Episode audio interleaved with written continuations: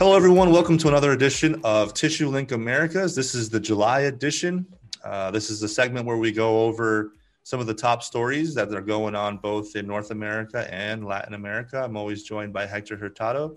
Hey, Hector, how's it going today? Hi, Brian. How are you?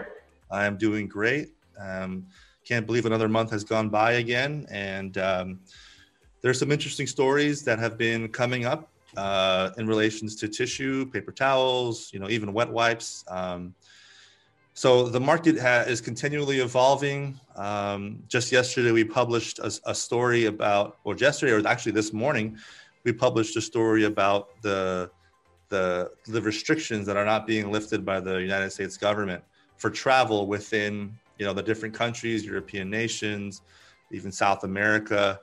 Um, now, word of a Delta variant being more contagious. Uh, it just seems that this is another blow, maybe to people that were expecting uh, international travel to maybe ease up, especially to Europe, where it's so important for our industry to be able to travel between, you know, Italy and the United States, South America. You know, those restrictions are are going to be painful for some of our our companies that are involved in our industry. What do you think? How do you see it down in Latin America? Is there any talk, any buzz about that? Yeah, I mean, uh, obviously, Latin America, they have been a little bit uh, struggling with getting enough vaccines in some countries. Yeah. Uh, I mean, if you look countries like Chile, for example, they're still in total lockdown. Yeah. Uh, and it really depends on the country, right? And Mexico, the opposite, they're a bit more open. Travel, uh, obviously, some of that is driven by tourism. You know, these are countries that rely on heavy tourism uh, or economy based on tourism. So Mexico and some of the Caribbean uh, islands, uh, they're a bit more open um, to get uh, visitors uh, from outside.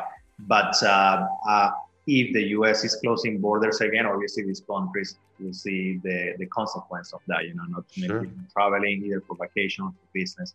And if you read the news, even airlines, they report that most of their revenue these days is from tourism traveling, not so much business travel. And over the years, business travel has yielded the most revenue and profit for them. So that's still exactly. lagging uh, quite a bit for them. So we'll see how that develops. Uh, uh, hopefully, it turns out for the better for this new variant. But uh, but nonetheless, I mean, we do see companies uh, making investments, you know, in the region and uh, and growing.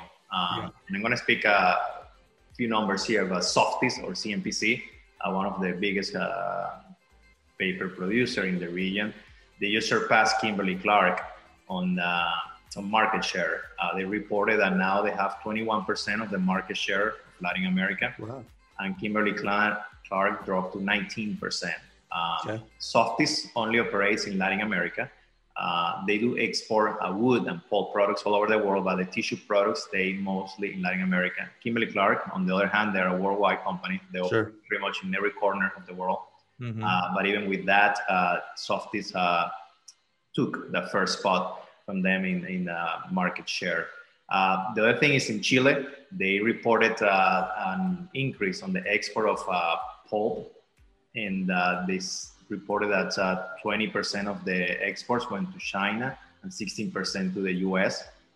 And that overall growth was around 11% from previous month on exports. And uh, they also export to Peru, Mexico, and Nigeria uh, that account for 57% of their ex- exports in total, but they did see that growth on the export. Even though uh, a lot of countries are still struggling with the shipping uh, containers, uh, finding them or getting the, the right timing and price as well. Sure, uh, but it's somewhat encouraging to see this news on the growth of exports.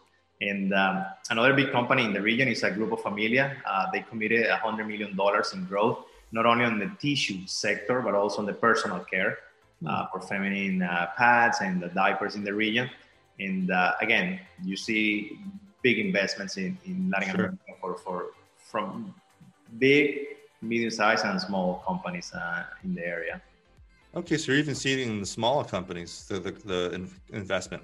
They are smaller companies. Uh, obviously, they're not as public with these announcements mm-hmm. as you know public companies. Uh, but, uh, sure. but, from our, uh, I guess, uh, conversations and, and, the dealings in the industry, we do see also smaller uh, converters making investments on equipment okay. as well. So that brings up an interesting topic that you were you brought up just there, where you were sharing with the cost of shipping and the raw materials. You know that that pricing is still high, though we are hearing that pulp prices are starting to come down. The idea of, of something that's relatively new to me that I've never really heard of before, maybe investigated before, is this idea of shrinkflation mm-hmm. that's been coming up a lot in the United States. And it's not only affecting tissue, but really, you know, anyone that's making a product out there has to absorb these costs somehow. And I think there's a fear on behalf of the of the manufacturer of these products, especially in toilet paper, to pass those costs on to your customer and to shock them. That sticker shock is scary for someone that's paying for toilet paper. You know, toilet paper is kind of a forgotten about luxury that you don't really. It's not really at the forefront of your head every day. You just you just use it, right? Uh, so to absorb that sticker shock maybe is, is is is scaring some of these manufacturers for passing that on to the customer. So now the idea of shrinkflation is we just make the product smaller uh, and still keep the same cost. Um, you know, we won't call any companies out in our in our interview here, but for the sake of of the end user, that's something that's also happening in cereals. It's happening really all across the board. There is a lot more competition nowadays, and to lose a customer potentially for five years because you raise the price on them during this this high elevated cost inflation that's going on, it's a big risk. And I'm assuming that they're seeing more of a risk reward in downsizing the product but keeping the same price. Has that phenomenon occurred in Latin America? Are you seeing that down there? Well, it has happened in the past, uh, regardless of, of, a pandemic or not, uh, for some companies to be able to compete on the market. Mm-hmm. And you will see that mostly on uh, very, very small converters, uh, sure. for them to be able to, to, you know, have accessible costs and gain some market share. You know, products will have uh, fewer sheets or smaller size sheets or you know lower count, smaller count of rolls and things like that. Yeah. But uh, but uh, like you mentioned, that's happening not only in tissue but across the board on all products uh, that we yeah. use. And uh, in speaking with some of our producers, uh, they have seen increase in raw material and manufacturing costs in general upwards of 20%. Sure.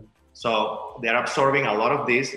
some of them have been able to pass only five, six, eight percent yeah. Users so you know there's still a big gap for them to cover. Mm-hmm. uh, and uh, obviously some of them have been forced to maybe you know maybe maybe they still keep their premium products but release other products that can be more competitive in terms of a cost you know sure. for, the end user so so yeah that, that that shrinkflation that you're mentioning or contraction as some people call it. Yeah. Uh, we've seen in the past uh, maybe now more so because of the instability that the pandemic has brought. Sure. Uh, with the supply of raw material and shipping as well. Yeah. Well, and I think also maybe we haven't heard a lot before is because, I mean, the accessibility we have to information now is just, it's amazing, right? And there, there's people literally checking these products every day to make sure they're getting what the product is saying they're getting. And if they're not getting it, that's going to be published out there. So there's blogs dedicated to consumers all over the place, and um, these companies will be called out for lack of that information. You know, I think it's reasonable for anyone, not only in manufacturing, but me as a consumer as well. Hey, the costs have gone up. Someone has to pay for those costs. But unfortunately, the consumer doesn't really care that the manufacturer is having to absorb all these costs. They just want their cheap product. Right and that's what's amazing about uh, supply and demand is and competition is the more competition there is the more demand that's going to bring the price down which is it's, it's healthy and it's bad. So you run a risk reward of raising your prices and not informing your customer. Um, so that's the strategy most of these companies are taking. So they're seeing that more as as a risk reward for them. They're willing to risk that to be able to pass on some of these costs or absorb some of these costs by lowering the, the, the bulk of their product or the costs associated that go into their product. Um, so we'll we'll leave shrinkflation alone for now. We'll see how it goes. I believe it is anticipated that these costs are going to start coming down. We've already been hearing some of these costs starting to come down. Hopefully that trend continues um, as things open up, but we'll see what's going on with the, these different variants of, of the virus. Um, yeah, the virus will play a big role as, as it yeah. develops, but uh, a lot of uh, tissue producers they're forecasting the fourth quarter to somewhat regulate, and, and they're actually looking forward for the first quarter of 2022, okay. where the industry they hope and predict that it will pick back up uh, with more, sure. I guess, normalized production yeah. cost and raw material, and then be able to, to hopefully go back to pre-pandemic uh, levels. But they, they're aware that the rest of this year will, they're looking just to stabilize their operations. Yeah. January, come January next year, uh, things are going to be looking definitely much yeah, on the cost side of it. It's time. It's it's it's all about minimizing your losses at this point. You know, you're not going to be on the same trend as you were in 2020 because of the, right. the huge demand that spiked. We published an article a couple days ago about Kimberly Clark's second quarter. It was a 41 percent uh, reduction from the previous yeah. year, which maybe it wasn't it wasn't anticipated to be that big, but you know we are seeing a lot of inventory. You go to any store right now, any Walmart, Costco, tons of product on the shelf. Um, so you know, we'll see how those things play out. Maybe there's there'll be a resurgence again and, and demand. Um, but I think I think the whole industry is just hoping for a normalcy going forward. Let's stabilize the prices. Let's get back to the normal levels of, of demand that were pre-pandemic. Um, so moving on to another a topic that we're excited to talk about at Tissue Online. Up to this point, we've been only focusing on the supplier to the tissue industry and promoting their marketing activities and promoting their business. Uh, we're going to start getting into product reviews now, which is going to help the manufacturer of the product. So we're still going to give the same support to our to suppliers to the industry, but now we're going to help out those companies that are making the toilet paper, making the paper towels, making the napkins, and not only for retail but away from home as well. So we're going to be launching this here next week uh, with a product review that I did, and please forgive me, this is my first attempt at doing it and it will get better. It'll be very professional. Um, we're going to start off with the Charmin Forever Roll, which is a product that some of you have, might have heard of. But the reason I picked that is because it's very, very distinct. It's very unique to the industry. Uh, it is basically a roll, and you'll see this next week as well. But a roll that should last you one month, as what is what uh, what the Procter and Gamble Charmin Forever Roll website claims. Um, so I review that in our first attempt. So what we're gonna do is is you know if you have a product out there that you would like to uh, highlight or put a spotlight on, contact us. Hector will do, be doing the same thing for Latin America. So for our North American manufacturers that possibly export to Latin America or have some kind of industry in, in, in South America, Hector will be doing the product reviews in Spanish and uh, I'll be doing them in English for North America. Um, Hector, how do you see it for Latin America? What, is, what, what kind of value could it bring?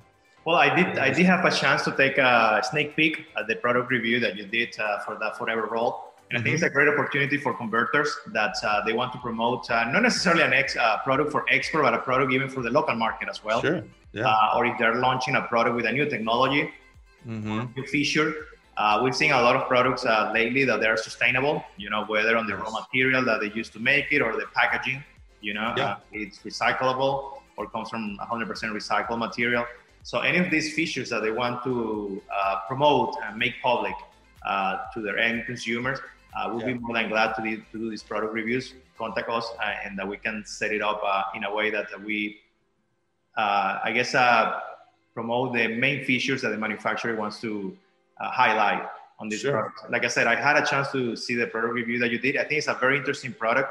I think it, in a way fuses the or combines the away from home and the retail market in one product. Yeah, uh, you have a big roll going into homes, uh, and uh, and uh, we'll see if this is a trend in the future to come. Uh, mm-hmm. But I think it's a very interesting product that you have chosen. Yeah, no, I think it'll differentiate your product. If you look at the product directly behind me over here, you can't tell who makes that, right? Yeah. So this is this is a chance, and those are those are all the same person, same company. So this is a chance to differentiate your products, get it out there. You know, we have our media platforms are on Instagram, Facebook, LinkedIn. Up to this point, our, our, our main focus was to get our suppliers really noticed on LinkedIn. Now we're going after the end user. We're going after those focus groups of people that are really using the product and getting their attention. So you're going to see a, a, huge growth in our Facebook, um, our Facebook uh, audience, as well as our Instagram audience, and highlighting your product.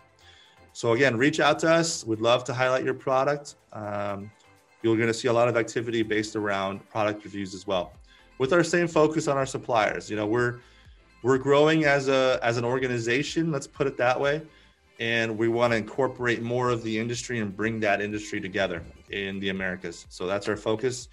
Hector, once again, thank you so much for your time this month. We look forward to getting together next month and hopefully highlighting more positive news around the industry. Very well. Thank you, Ryan. Thank you. Talk to you next time.